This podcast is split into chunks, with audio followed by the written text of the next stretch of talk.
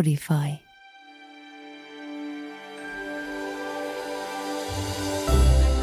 Tapahtui edellisessä jaksossa. Yleensä se joutuu tekemään aikamoisen operaation, kaikki patjat pois ja siirtelemään kamat ja sitten olemaan siellä pimeässä sitä aina vähän lievästi haisevaa kettinkiä äh, laskostamaan siellä alhaalla. Ja sitten kun Arrelle sanottiin seitsemännen kerran, että no niin, nyt keulalle taas, ei pitänyt ankkuri otetaan uudestaan, niin, niin silloin miehistö ei ollut ihan kaikista onnellisimmillaan. Jotenkin me oltiin kauhean ujoja, että, että, niin kuin, että hei, teillä on lapset ja meillä on lapset ja me lähdettiin samasta paikasta. Bill Bailey. Oh. Mua on jälkikäteen, mulla aivan tulee oikeasti kyydel silmään, kun mä mietin Billyä ja Bitsy Baileyta ja niiden venettä onsettia.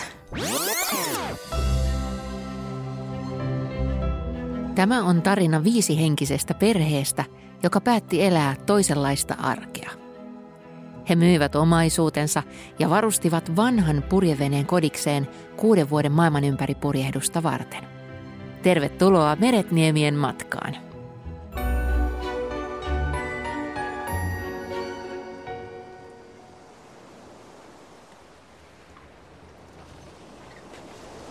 Montenegron viranomaiset, Kotorin myrsky ja ihana Bill Bailey – jäivät edelliseen jaksoon ja nyt katseet kohti meidän suomalaisille tutumpaa maata, Kroatiaa. Panasean rakkaudella huolettua moottoria ei tässä kohtaa tarvittu, sillä keli oli täydellinen. Kaikki purjeet oli ylhäällä ja oli mahtava tuuli ja katsottiin, että nyt, nyt kun päästään purjehtimaan tiukasti kryssitään, niin päästään tuon niemenkärjä ohi ja sitten auringon myötä, niin kuin monta kertaa käy, niin tuuli kääntyi ja kääntyi tällä kertaa hyväksi meille ja päästiin pitkästä aikaa kunnolla seilaamaan. Ajateltiin, että nyt, nyt tästä pitää ottaa kaikki irti ja oltiin siis luettu, että täytyy mennä ensimmäiseen paikkaan, joka olisi siinä rajan tuntumassa ollut bar niminen paikka. Ja, mutta sitten se näytti jotenkin ohjekirjojen ja, ja muuten blogien niin kuin pohjalta vähän semmoiset tylsät paikat. Mä ajattelin, että ei me nyt sinne mennä, että ei tämä nyt voi olla niin tärkeä asia. Ja jatkettiin eteenpäin. Chavtattiin, joka on aika lähellä oikeastaan semmoinen ensimmäinen niemenkärki vanha kaupunki ennen Dubrovnikia. Chavtat port control, Chavtat port control, this is sailing vessel Panacea. Ja tätä toistettiin sitten aika monta kertaa ja koitettiin soittaa sinne, että mihin me tullaan ja mitä meidän pitää tehdä kukaan ei vastaa. Saatiin yhteys sitten Dubrovnikkiin, joka oli aika paljon kauempana ja sieltä annettiin neuvot, että menette sinne vaan ja laitatte ankkuriin ja, ja rupeatte hoitaa asioita. Ja näin me sitten tehtiin ja ei menty, kun ei tiedetty, että mihin piti mennä, niin pantiin vaan ankkuriin ja mä lähdin sitten jollalla hoitelee asioita ja sitten olikin mielenkiintoinen kohtaaminen ää, satamatoimistossa. Se oli naispuolinen valtavalla koppalakilla varustettu virkailija, joka sanoi, että te olette väärässä paikassa. Te olette täysin laittomaan paikkaan mennyt, että tästä tulee 2000 euron sakot. Tuoma tulee jollalla sieltä tota, kaupunginlahdelta kohti Panasia ja karjuu aivan raivona, että nyt on jumalauta kiire ankkuri ylös kone käyntiin, että meidän pitää olla kymmenessä minuutissa tuolla tullilaiturissa. Ei oltu ikinä varmaan nostettu ankkuria niin nopeasti ja koneesta kaikki irti 2500 kierrosta ja kahdeksan solmua ja niin, että veneen keula oli, oli tota, taivasta kohti ja laitettiin itsemme ää, sitten siihen viralliseen keltaisella lipulla varustettuun karanteenilaituriin kiinni. Päästiin laituriin kiinni ja mä vielä mietin, että saadaanko me vielä panasiat yli, ylinopeussakot, kun purjevene kartaa melkein plaanissa suoraan kaupungin lahdella sisään. Ja ei mennä uskoa sitten sitä, että se oli ensimmäiseksi käsiojossa semmoinen mies ja sanoi, että tästä pitää nyt maksaa joku muutama kymmenen euroa. Se nyt on ollut paljon, mutta tultiin kuitenkin EU-rajan sisäpuolelle ja se oli ainoa paikka, mihin sai, sai laittaa veneen kiinni ja siitä piti maksaa. Ja ei me nyt siitä kauheasti ruvettu neuvottelemaan, mutta, mutta tota, mielenkiintoinen ää, sisääntulo ja siinä oli mennyt sitten se puoli tuntia. Ja juuri oli ollut vahdin vaihto siellä viranomaistoimistoissa. Vuorovaihto tarkoitti sitten sitä, Tomo menee Martan kanssa, sä otit semmoisen ihmiskilven mukaan ihan vaan sitä varten, että, että jos ne kauhean ilkeiksi muuttuu, niin olisi tämmöinen söpö pikkulapsi siinä mukana. Mutta mitä, siellä olikin yhtäkkiä, ei ollut isokoppalakkista virkaintoista naisvirkailijaa, vaan siellä olikin sitten ihan muu ihminen. Oli täydellisen sydämellinen vastaanotto. Tervetuloa Kroatiaan. Miten teidän matka on mennyt? Ja ihan mahtavaa. Ja sitten varttitunnissa kaikki asiat oli hoidettu ja meidät toivotettiin tervetulleeksi. Ja me irrottauduttiin siitä tuulilaiturista ja mentiin siihen eksakt samaan paikkaan Ankkuriin, mistä me sitten niin kuin laittomasti oltiin lä- lähdetty niin tätä asiaa hoitamaan. Oli ihan semmoinen, että okei, tämä on jo niin toinen kerta peräperää, kun ollaan tämmöisissä vaikeuksissa viranomaisten kanssa. Ja nyt ollaan sentään niin EU-ssa ja kyllähän on, onneksi tämä asia meni ihan nätisti ohi, mutta tuleeko tämä nyt jatkumaan tällaisena sitten joka ikisen maan kanssa, missä tullaan olemaan seuraavien vuosien aikana? Chavtatin lahdella oltiin nyt ankkurissa oikein luvan kanssa ja melkoinen loppukesän puuskittainen tuuli riepotteli venettä. Tuoreessa muistissa oli tietysti Kotorinlahden myräkkä, ja perhe päättikin käydä tutustumassa kaupunkiin jakamalla porukkaa osiin, jottei vene jäisi vartioimatta. Se on hieno, hieno kaupunki, jossa olin ö, muutamia vuosia aikaisemmin käynyt pyörähtämässä sellaisella muutaman tunnin työmatkalla ja, ja sitten päiviteltiin Facebookia sieltä ja yhtäkkiä tärähtää viesti, että hei, että ootteko te se vene, onko teillä semmoinen iso puomipussi, semmoinen sininen? Ja me oltiin, että no on. Ja että tulkaas kannelle ja vilkuttakaa, että mä oon täällä rantahotellissa tämän kolmannen kerroksen parvekkeella, että on seurannut koko teidän matkaa tähän mennessä ja, ja tota, saako tulla kylään? Se oli ihan hirveä hassu juttu ja mä mietin siinä, että herra jestä, että, että, tota, että siellä on joku meidän todella innokas seuraaja, joka on kiikaroimassa sieltä ja mä mietin, että onko mulla nyt vaatteet edes päällä tässä. Tavattiin hänet sitten ää, siinä yhteydessä siellä laiturilla, kun käytiin hakemaan vettä ja se oli oikein hauska ja lämmin kohtaaminen ja, ja tota, seuraaminen jatkuu sitten pitkään. Jaftatista on muutama maili ää, Dubrovnikki ja se on ihana tulla mereltä päin tällaisiin kaupunkeihin, missä niin kuin mitä sä oot nähnyt, niin sä oot nähnyt Game of Thronesin, eikö niin? Ne ihan valtavat muurit siellä ja sä niin kuvittelet sen kaiken shown, mitä siinä tapahtuu. Ja sehän on ihan hurja iso, niin varsinkin verrattuna mihinkään Kotoriin tai, tai Budvaan vanhoihin kaupunkeihin, mitä oltiin nähty aikaisemmin. Äh, Dubrovnikiin ei pysty ankkuroitumaan. Se on kiellettyä aluetta. Siellä ei ole semmoista marinaa, semmoista satamaa, mihin voisi mennä ne on ainoastaan tämmöinen päiväkäyntikohde. Se ei haitannut ollenkaan. Se oli ihan mieletön tulla omalla veneellä siitä niiden muurien ihan läheltä ja ajettiin siitä ohi ja, ja mentiin muutaman mailin päähän sitten sinne pohjoispuolelle ankkuriin. Mutta sitten tultiin takaisin. Joo, saatiin ihana rauhallinen Lahti ihan omaksemme ja, ja tota, mietittiin, että täältä on ihan varmaan joku, joku bussireitti varmaan menee, että päästään katselemaan taas vähän nähtävyyksiä ja tämmöistä historiaa ja varsinkin lapsille vähän näyttämään. Tosi he nyt tiedä mistään Games of Thronesista, joku neljävuotias tai viisivuotias, mutta, mutta tota, kuinka ollakaan taas kerran Tuomo jää sitten veneille korjaamaan vessaa ja mä lähden lasten kanssa sitten vähän bussiseikkailulle. Se oli ihan kiva siinä vaiheessa, että oltiin oltu niin pitkään yhdessä 247, että vessan korjaus on ihan hyvää, vähän niin kuin lomaa siitä muusta miehistöstä. Niin se oli oikein mukavaa. Se on, mie- mies tarvitsee myös omaa aikaa. Näin se on. No mä lähden sitten kolmen lapsen kanssa sitten etsimään tota bussia ja siinä menee se rantareitti, joka on ihan päätie, suorastaan val- valtatie. Mietittiin, että no kyllä täältä varmaan jotain busseja menee, mutta tota, ei ollut semmoisia apseja, apseja ainakaan käytössä, että mistä niin näkisi niitä bussiaikatauluja. Ja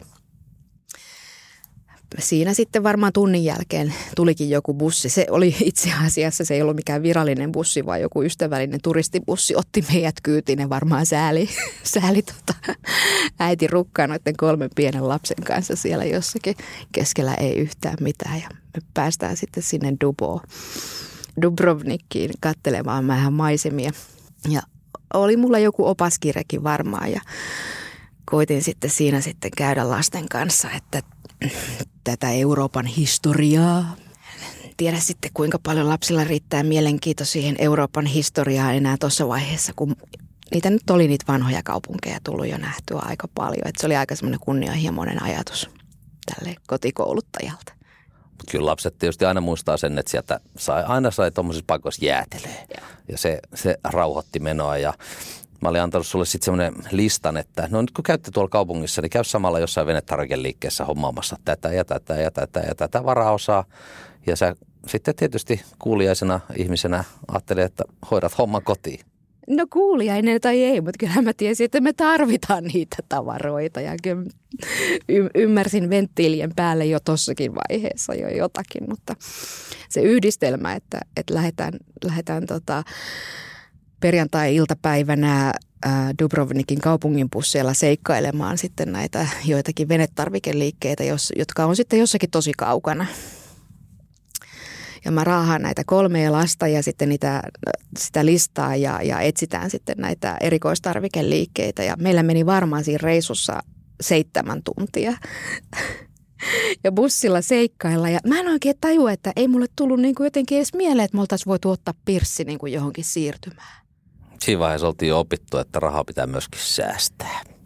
Vaikka ehkä olisi ollut niin kuin mielenterveyden kannalta ja pikkasen paljon parempi maksaa se 10 euroa siitä pirssistä. Sitten kun te loppujen lopuksi tulitte sinne takaisin ja vilkutitte sieltä rannalta, tuu hakemaan jollalla, niin kysyt, no mites meni, oliko kiva päivä teillä, tämmöinen kaupunkipäivä? Ja Riikan silmät on semmoiset lautasen kokoiset ja no älä kysy mitään siinä täytyy kyllä sanoa, että albanialaista punaviiniä tarvittiin pari lasia, että toivuin siitä keikasta. Mutta vessa oli saatu kuntoon siinä vaiheessa ja, ja tota, päivän hyvä työ oli tehty, jolloin päästiin sitten seuraavana päivänä sitten taidettiin jatkaa matkaa Kroatian saaristoon.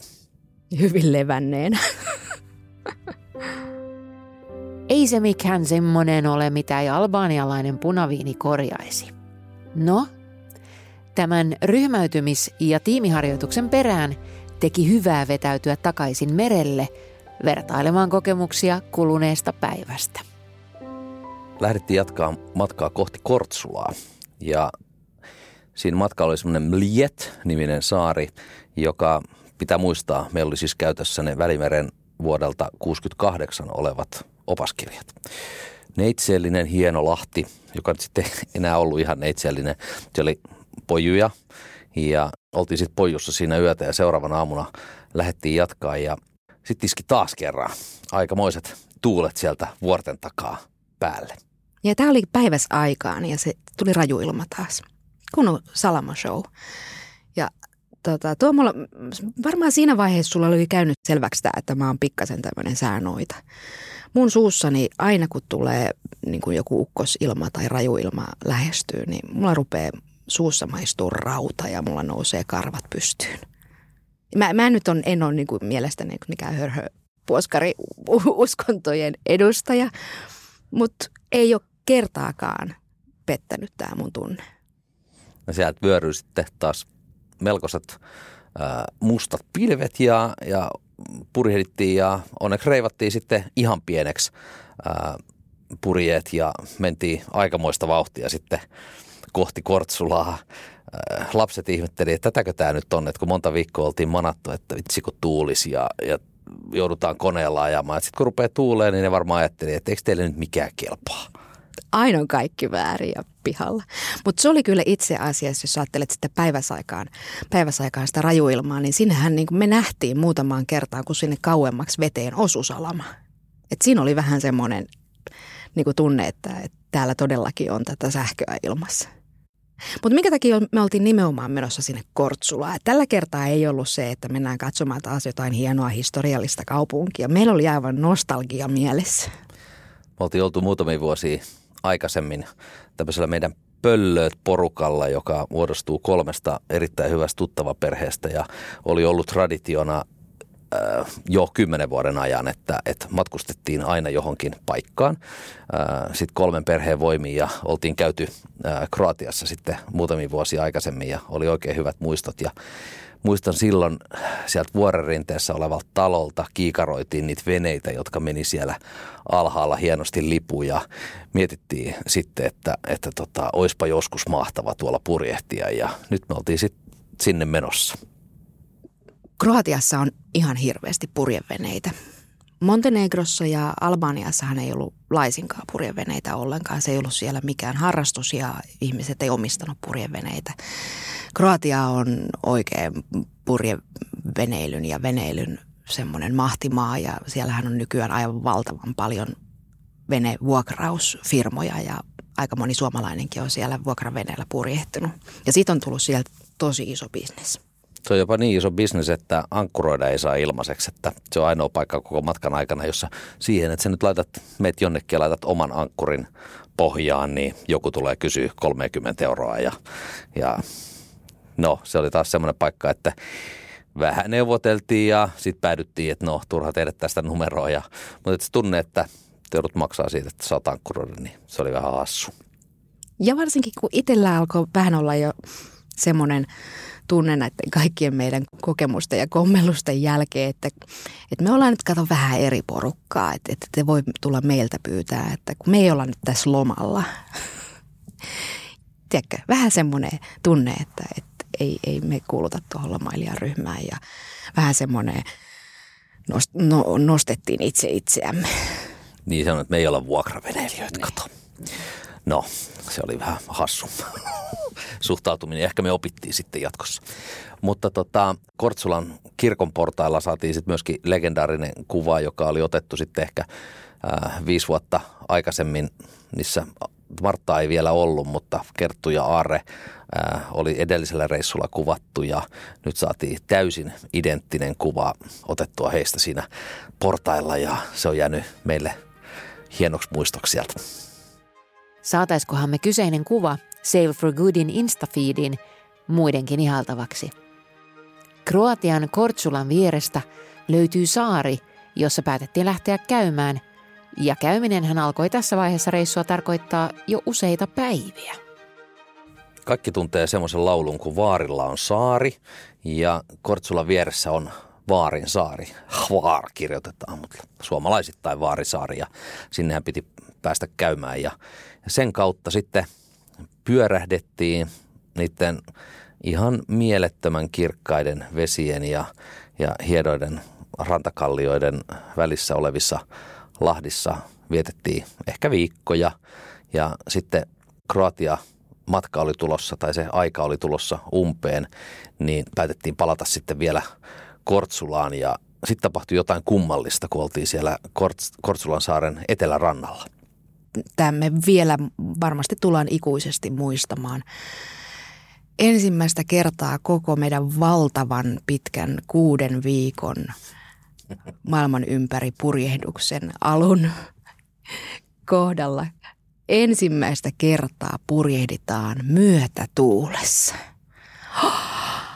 Muistan, kun mä oon ottanut video siitä ja se, se niinku innostuksen ja hihkumisen määrä, että vitsi, näinkö mahtavaa tämä voi ollakin.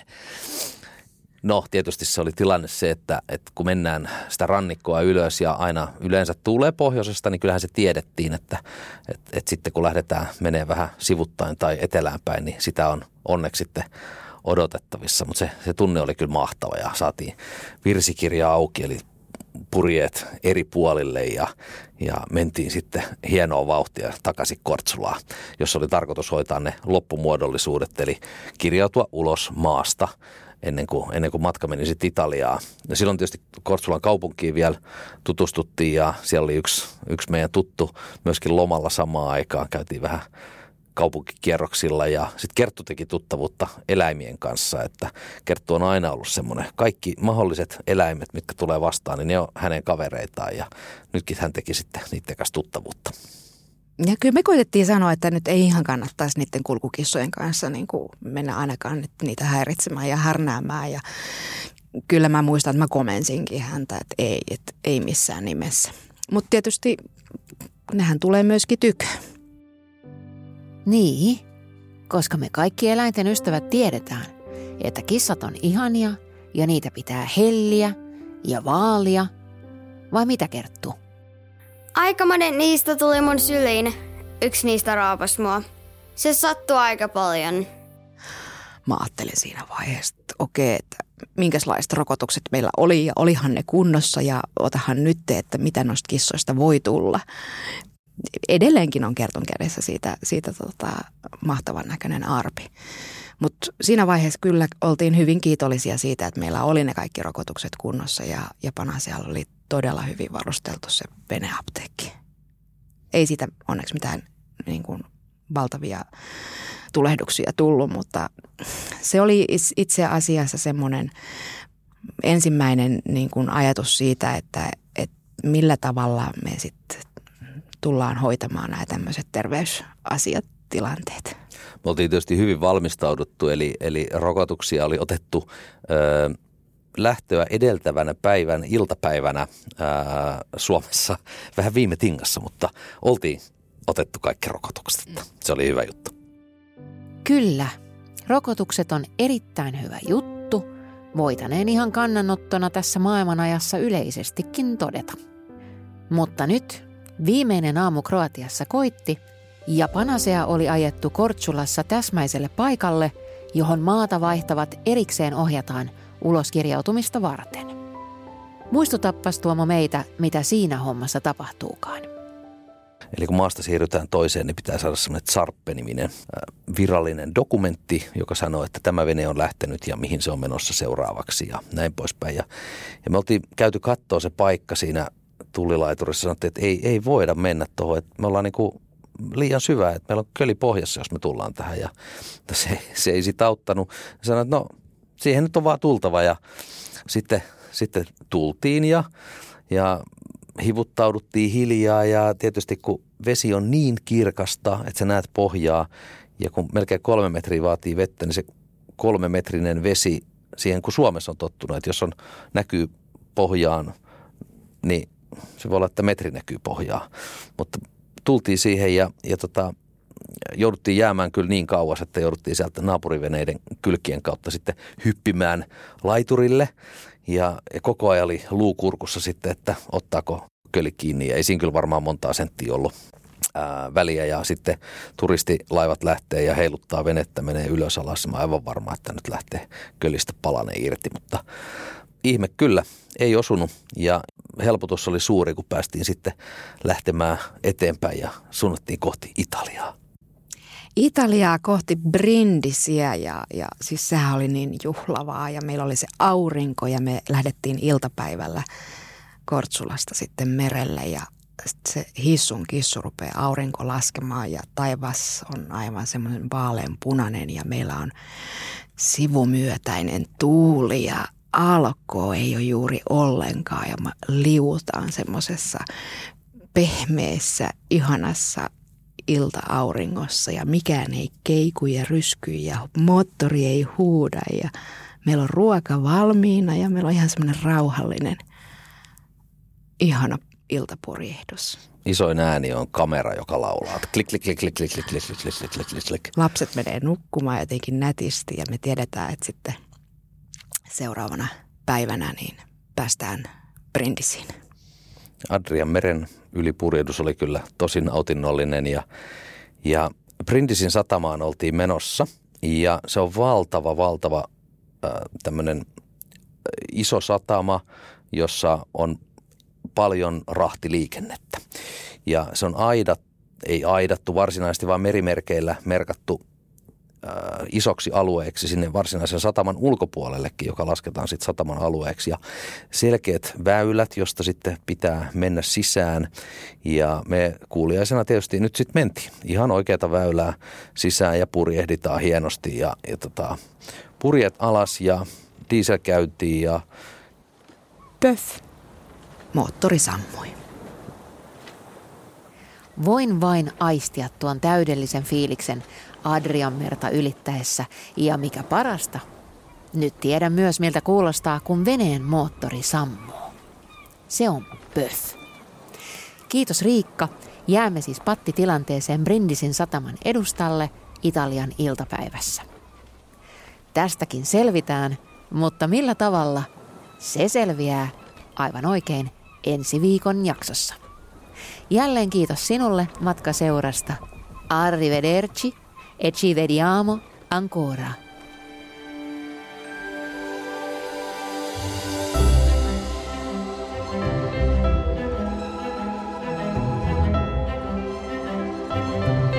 Seuraavissa jaksoissa Ei ole purjeita, ei ole konetta ja siellä on isoja laivoja tulos vastaan ja tuuli painaa meitä pois linjalta ja piti alkaa aika äkkiä tutkimaan, että no mitäs, mitäs nyt tapahtui. No oli se nyt, oli se nyt vähän hassu herran aika. Me ollaan siellä jossain rähjäisissä shortseissa tai sulla ei ole paitaa päällä. Ja siinä porukka tulee ottaa selfieitä meidän veneen viereen, niin oli se vähän kummaa. Siinä oli ravintola, josta käytiin sitten soittaa ambulanssi paikalle ja hupskeikkaa. Pyörä jäi siihen ja Riikka lähti Martan kanssa sairaalaan.